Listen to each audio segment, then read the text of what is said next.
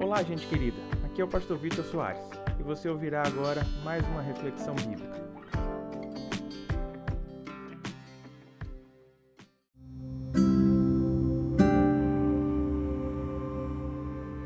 Hoje, o tema que nós iremos tratar é um tema muito sensível para os dias que estamos passando. E é por isso que antes de começar essa aula, eu queria dirigir a minha palavra a você que está passando por um tempo de luto, por você que está sofrendo a perda de um ente querido, de um amigo, de um vizinho, enfim. Essa palavra que eu tenho para você inicial é uma palavra de consolo, de conforto. O tema que nós iremos tratar hoje é a morte. O que é que a Bíblia nos fala a respeito da morte? Eu sei que eu e você, de alguma maneira, ah, temos as nossas dúvidas, temos os nossos temores. E a primeira palavra, já que vamos trabalhar esse tema de acordo com o que a Bíblia nos diz, principalmente o Novo Testamento, eu queria começar com uma palavra de conforto, de consolo diante das adversidades. E a primeira palavra que eu quero deixar com você, o primeiro versículo bíblico, se encontra lá em 2 Coríntios, capítulo 1, a partir do versículo 3, onde a palavra do Senhor nos diz assim: Bendito seja o Deus e Pai de nosso Senhor Jesus Cristo, Pai das misericórdias e Deus de toda a consolação, que nos consola em toda a nossa tribulação, para que também sejamos capazes de consolar os que passam por alguma tribulação por meio da consolação que nós mesmos somos consolados por Deus. Essa palavra é uma palavra muito especial para as nossas vidas porque o apóstolo Paulo deixa claro que não existe consolação que não venha do Senhor. Ele é o Deus de toda consolação, toda consolação. Se podemos encontrar algum conforto, alguma paz, se podemos de alguma maneira se adequar à vida diante das perdas, é por meio de Deus. Quer seja você um, um servo dele, um filho dele, quer você não seja toda consolação reside, habita no Senhor. Ele é o Pai de toda consolação. Por mais que hoje você se encontre entristecido e talvez até mesmo chateado com o próprio Deus, às vezes você se questione perguntando a respeito da tua perda, colocando Deus como agente da tua perda, eu preciso deixar claro para você nessa hora. Deus é o Deus que consola. Então não se afasta dele não se afasta dele, se aproxima ainda mais, porque ele há de trabalhar no teu luto, na tua dor, no teu sofrimento, trazendo a paz que excede todo o entendimento para que você possa superar esses tempos de adversidade. Mas eu quero seguir esse conteúdo te apresentando outros textos bíblicos que vão nos falar a respeito da morte. Antes de fazermos a leitura desse próximo texto, eu preciso te conceituar a respeito da morte. A morte, ela vem ao mundo num contexto do Éden, num contexto do paraíso. Um lugar onde tudo era esperança, onde tudo era belo, onde tudo era perfeito. A partir do momento em que o homem e a mulher caem, a partir do momento em que o homem e a mulher desobedecem a Deus comendo do fruto proibido, a Bíblia vai nos falar sobre uma queda que transcende o homem. É uma queda que alcança tudo aquilo que é natural, tudo aquilo que estava sob o domínio do homem. O homem tinha um mandado cultural de subjugar todas as coisas, não é? A natureza estava sob o domínio do homem. A partir do momento que o homem cai, tanto a natureza como o homem passam então a sofrer os males da consequência do pecado. E a consequência final do pecado, como diz a palavra do Senhor no livro de Romanos, é: o salário do pecado é a morte.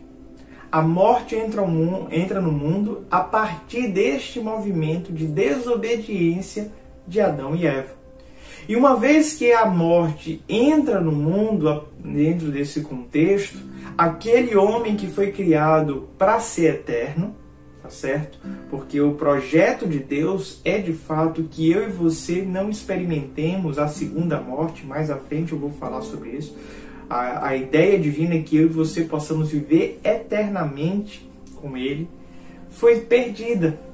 O homem se encontrava então ali completamente desnorteado, porque agora o seu coração, como diz Eclesiastes, anseia a eternidade, mas ele não consegue compreender o que é isso, porque passamos a ser finitos, passamos a não ter controle sobre as coisas, enfim, essa natureza decaída nos trouxe inúmeros sofrimentos. Com certeza o tema, o tema da morte seja o tema que mais mexe com o nosso coração, porque ele traz muitas incertezas. A Bíblia vai nos apresentar a morte como um adversário a ser vencido eu sei que muitos gostam de romantizar a morte, gostam de se aproximar dela, dizendo: ah, é morrendo que se vive a vida eterna. É, depois que nós morremos, há um alívio. Na verdade, a gente não pode encarar a morte como um, uma amiga, porque ela não é. A morte causa dor, a morte causa sofrimento, não apenas para as pessoas que estão em volta do ente que faleceu, mas também para aquela pessoa que está ali às portas da morte. É agonizante, é doloroso, é sofrido. E nós temos a morte como inimigo que foi vencido por Cristo. Cristo na cruz do Calvário triunfou sobre a morte, triunfou sobre os nossos pecados, triunfou sobre o inferno. Porém, eu e você ainda enfrentaremos.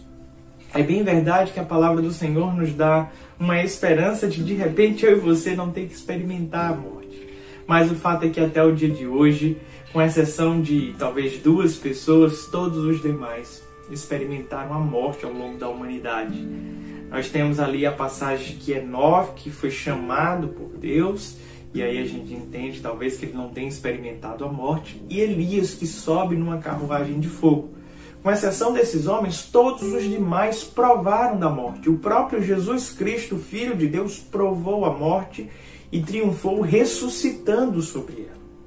Pois bem, diante de todo esse apunhado sobre a morte, nós precisamos entender então quais são é, as consequências que essa morte nos traz de forma efetiva. A morte interrompe o ciclo natural da vida, interrompe o nosso tempo a morte interfere diretamente no Cronos. O Cronos é o que ah, é afetado diante da morte. Quando alguém morre, esse alguém é, chegou no seu tempo limite, né? foi devorado pelo Cronos, como diria a, a filosofia grega. O fato é que diante desse término de tempo, a dor, o sofrimento, a falta é instalado no coração das pessoas que estão ali à volta. Nós não conseguimos entender completamente todo esse movimento que envolve a morte. Mas eu queria te chamar a atenção para algo muito especial. O apóstolo Paulo, em certo momento da sua vida, ele disse: Para mim, o viver é Cristo e o morrer é lucro. De fato, viver é Cristo, não tem sentido a vida se não for servir a Deus. Porém, quando ele fala que o morrer é lucro, ele fala comparando com o resultado final. Ele olha aquilo que está pós-morte e ele diz: é, de fato, morrer é lucro. Ele não está pensando no cenário em si da morte. Quando ele para para pensar sobre o cenário da morte, ele já traz uma outra percepção eu queria te convidar a pegar a tua Bíblia e abrir na segunda carta aos Coríntios, no capítulo 5. Nós iremos fazer a leitura a partir do versículo 1. E olha a metáfora que Paulo utiliza aqui para se referir à morte. A palavra do Senhor diz: Sabemos que, se esta tenda, nossa casa terrena, for destruída, temos um edifício da parte de Deus, uma casa eterna no céu, não feita por mãos humanas. Enquanto estivermos nessa tenda, gememos, desejando ser revestidos da nossa habitação celestial. Pois se de fato estivermos vestidos, não seremos achados despidos. Porque, enquanto estamos nessa tenda, gememos e somos afligidos, pois não queremos ser despidos mas sim revestidos, para que aquilo que é mortal seja absorvido pela vida. Foi Deus mesmo quem nos preparou para isso e deu-nos o Espírito como garantia. Porquanto estamos sempre confiantes, sabendo que, enquanto presentes no corpo, estamos ausentes no Senhor. Vamos pular agora para o versículo 10. Pois é necessário que todos sejamos apresentados diante do tribunal de Cristo, para que cada um receba retribuição pelo que fez por meio do corpo de acordo com o que praticou, seja bem ou seja mal. Neste texto, nós encontramos o apóstolo Paulo fazendo referência à morte da seguinte forma: ele olha para a nossa vida humana, para o nosso corpo, e ele fala que esse corpo seria a nossa tenda, onde eu e você habitamos, onde a nossa alma, o nosso espírito reside. E diante desse cenário, ele diz: olha, uma vez que essa tenda que nós habitamos chegue ao fim, seja destruída, nós temos um edifício. A ideia é que, enquanto nós temos um corpo aqui limitado comparado a uma tenda, Paulo vai nos falar sobre um edifício, dando a ideia de que é algo mais robusto, mais pomposo, mais duradouro do que uma tenda. A vida útil dos dois tem tempos diferentes. Então temos um edifício da parte de quem? De Deus. Deus preparou um edifício, um prédio para nós. A sequência do texto ele vai fazer outra metáfora. A metáfora agora é que morrer seria se despir, tirar este corpo, no caso ficaria somente a nossa alma nua, o nosso espírito, mais ou menos essa figura que ele está usando, e revestir-se então do novo corpo seria a ressurreição em Cristo. E é nesse momento onde Paulo vai nos dizer que não queremos nos despir. Ninguém quer a morte, ninguém quer morrer. Tá? Por mais que a pessoa mencione isso num cenário de dor, de desespero, o homem não foi feito para a morte. A morte não deveria existir na humanidade, na natureza. Nós gememos, nós sofremos por causa da morte. A Bíblia vai nos falando sobre isso. Dentro desse texto, ele fala sobre, sobre um sofrimento, sobre um gemido, não apenas do homem, mas ele fala também na, na carta aos Romanos sobre uma natureza que geme, aguardando com grande expectativa a manifestação dos filhos de Deus. O fato é que Paulo vai falar que não há um desejo pela morte, mas há um desejo por ser revestido a ideia dele é que ele não experimentasse a morte e pudesse receber esse novo corpo de Deus ainda vivo, né? não, não experimentando a morte. E de onde é que ele tira esse conceito e por que ele fala assim de maneira tão clara a respeito da morte? Porque na primeira carta que ele escreve aos Coríntios, ele dedica o capítulo 15 inteiro a falar sobre a ressurreição e como eu e você haveríamos de desfrutar deste momento onde a morte não bateria mais a nossa porta. É um texto extremamente poético. Neste texto, o apóstolo Paulo vai nos dizer que se esperarmos de Cristo somente nesta vida, nós somos os mais indignos de todos os homens. O que ele está dizendo com isso? Se a nossa expectativa do Senhor for só para o aqui e agora, nós não, não entendemos a proposta de Deus, porque a proposta de Deus não está presa ao Cronos, não está presa a essa nossa vida finita. A promessa dele está para além da eternidade. Então, ele está deixando claro: se a nossa fé não for que um dia existirá a ressurreição, que um dia estaremos eternamente na presença do Pai, a nossa experiência de fé é vazia, é morta. Isso você pode ler com mais calma aqui no texto de Coríntios, capítulo 15. Ele fala que, como Cristo Jesus ressuscitou, um dia haveríamos também de ressuscitar. E ele deixa claro o porquê disso. Ele vai nos dizer que aquilo que é mortal precisa se revestir de imortalidade. Aquilo que é corruptível precisa se revestir de incorruptibilidade. Porque essas coisas não podem herdar o reino elas precisam de uma transformação. E ele diz que vai chegar um momento em que eu e você seremos transformados. Num momento, ele diz que é num abrir e fechar de olhos, ante a última trombeta de Deus.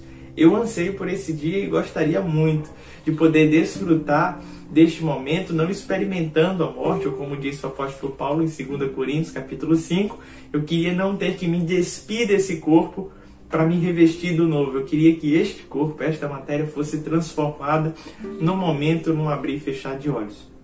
Mas nós sabemos que nem todos experimentam essa vida desse jeito, essa transformação, nem todos vão ter essa oportunidade.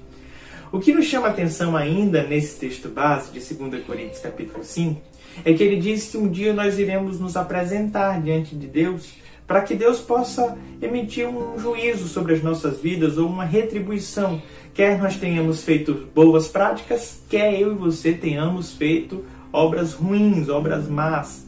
E diante desse cenário, é, que há uma sentença é onde a maioria de nós cristãos para e teme um pouco. Porque não basta só a ideia de esperança de que um dia teremos a possibilidade de uma vida eterna. Nós precisamos parar para entender que existe um juízo que será estabelecido. E diante desse juízo, eu e você sempre estaremos temerosos. Por mais que o Espírito Santo nos console, nos dê forças para passarmos por esse desafio, nós sabemos é, que enquanto lúcidos, enquanto saudáveis, há temores nos nossos corações a respeito não apenas da nossa vida, mas de pessoas que amamos. Qual será a retribuição que essa pessoa vai receber? É, qual é o fim dela? Né? Aquela perspectiva de céu, de inferno, não é o tema da nossa aula de hoje, mas são coisas que atemorizam o nosso coração e envolve o conceito de morte. A Bíblia vai nos dizer, lá no livro de Hebreus, na carta aos Hebreus, no capítulo 9, no versículo 27, assim: E ao homem está ordenado morrer apenas uma vez. Depois disso, segue-se o juízo.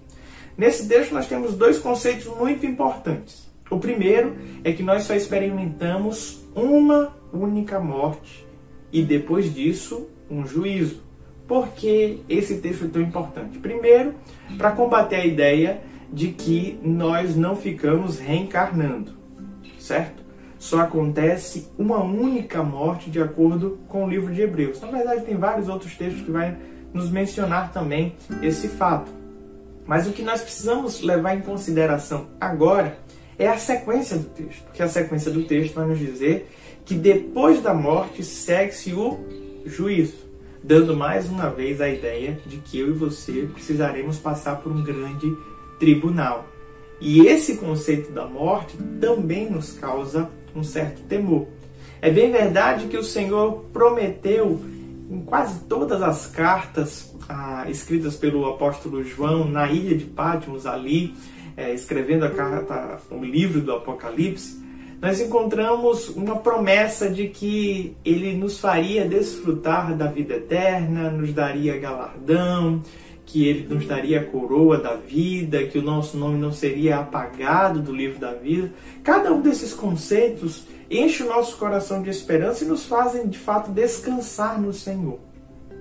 Mas a gente precisa parar um pouco agora e tentar entender que, mesmo diante de todo esse cenário de esperança que eu estou trazendo, na perspectiva de que um dia eu e você poderemos estar, como diz o livro de Apocalipse, num lugar onde não há dor, não há choro, não há sofrimento, nós ainda estamos presos a essa carne. E presos a essa carne, desfrutamos dos dissabores que a vida nos traz com os momentos de luto. E eu queria lembrar com você o momento onde Cristo Jesus recebe a notícia de que seu amigo Lázaro havia falecido. Quando ele chega àquele lugar, as irmãs de Lázaro, em momentos diferentes, procuram Jesus e falam: Olha, se o Senhor estivesse aqui, ele não teria morrido. E elas choram, elas se entristecem, mas diante de todos esses fatos de choro e de tristeza, o que nós observamos é que Cristo Jesus é, é movido de compaixão, a tal ponto que ele também chora. Ele chega a declarar nesse texto uma das verdades que mais me trazem esperança. Ele diz: Eu sou a ressurreição e a vida. Quem crê em mim, de maneira nenhuma morrerá, ou mesmo que morra, viverá. Sabe, esse texto nos traz uma paz tão grande, tão grande. E quando ele menciona esse texto, ele é indagado por uma das irmãs de Lázaro e ela diz: Eu, eu sei que no último dia nós haveremos de ressuscitar. E ele mais uma vez ah, deixa claro quem ele é. Dentro desse cenário, antes de Jesus operar o grande milagre na vida de Lázaro, a Bíblia vai nos dizer que ele chora. Jesus chorou. Um dos menores versículos da Bíblia. E diante daquele choro, diante daquela dor, mesmo na iminência de ressuscitar Lázaro, ele demonstra o quanto a morte nos afeta, o quanto a morte é dolorosa e sofrida para a humanidade. Mesmo diante da promessa de quem ele era, ele acabou de declarar: Eu sou a ressurreição e a vida. Ele disse isso, mas na sequência ele chora. Ele chora porque porque a morte não é nossa amiga. Nós não precisamos encarar a morte de uma maneira se sentir um super-herói, dizendo, ah, isso é uma besteira, um dia estaremos juntos. Não, ela é dolorosa. Ela deixa marcas que são marcas eternas. E eu e você precisamos entender isso. Por quê? Porque na hora da dor, na hora da angústia, não adianta se revestir de uma força sobrenatural simplesmente porque o caminho que precisamos percorrer é o caminho do luto. Você não precisa não chorar diante das perdas. Você não precisa mostrar que é inabalável, muito pelo contrário. O próprio Deus, na figura encarnada de Cristo, chorou diante da morte. Mas esse mesmo Deus que chorou diante da morte, ele triunfou diante da morte. E é com esse texto que eu vou citar agora que eu gostaria de encerrar esse nosso tempo. A palavra do Senhor vai nos dizer lá em 1 Coríntios, no capítulo 15, a partir do versículo 54. Assim: Tragada foi a morte pela vitória. Onde está a morte a tua vitória? Onde está a morte o teu aguilhão? O aguilhão da morte é o pecado e a força do pecado é a lei. Mas graças a Deus que nos dá a vitória por meio de Jesus Cristo. Cristo Jesus venceu a morte, um dia eu e você também venceremos. Ele é o Pai de toda consolação. Se de alguma forma você se encontra lutado, busque nele a consolação. Nós entendemos que diante da morte, eu e você haveremos de prestar contas diante de Deus, haveremos de ser julgado, mas ele deixa claro em vários momentos das Sagradas Escrituras que há uma promessa de galardão, de coroa da vida, de eternidade. Então, diante da morte, diante de tudo isso que eu falei, o que eu preciso que você entenda é que ela é o inimigo, mas que em Cristo Jesus nós somos mais do que vencedores. O apóstolo Paulo deixou claro na carta aos Romanos, no capítulo 8, que nada, nada pode nos separar do amor de Deus. E na lista de coisas que ele cita, está lá: nem mesmo a vida, nem a morte pode nos separar do amor de Deus que está em Cristo Jesus, o nosso Senhor. Meus irmãos, obrigado por nos assistirem até aqui. Muito bom estar com vocês nesse momento de aula. É um período mais curto, é um período que eu não consigo de fato tirar as tuas dúvidas de maneira imediata, mas eu espero que essa palavra não apenas tenha trazido um novo conhecimento ao teu coração, mas tenha trazido também paz, tenha trazido consolo.